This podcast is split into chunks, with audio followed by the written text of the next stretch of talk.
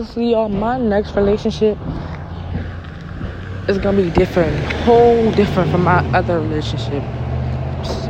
Um, if you hear it's loud in my background, it's because I'm taking a walk because I need it. But um, yeah, you know I know my worth. It's just like you know you ever been like in love to the point where all that shit like you like you don't give a fuck about nothing. You just madly in love with that person. Like even if you know your worth and stuff, that's me right there.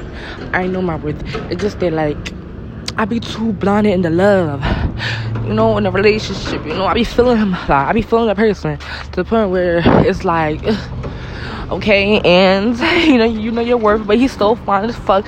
You still gonna be with him, stuff. Yeah, but that's not me anymore. If you treat me bad, I'm stressing, you like you're not playing the boyfriend role.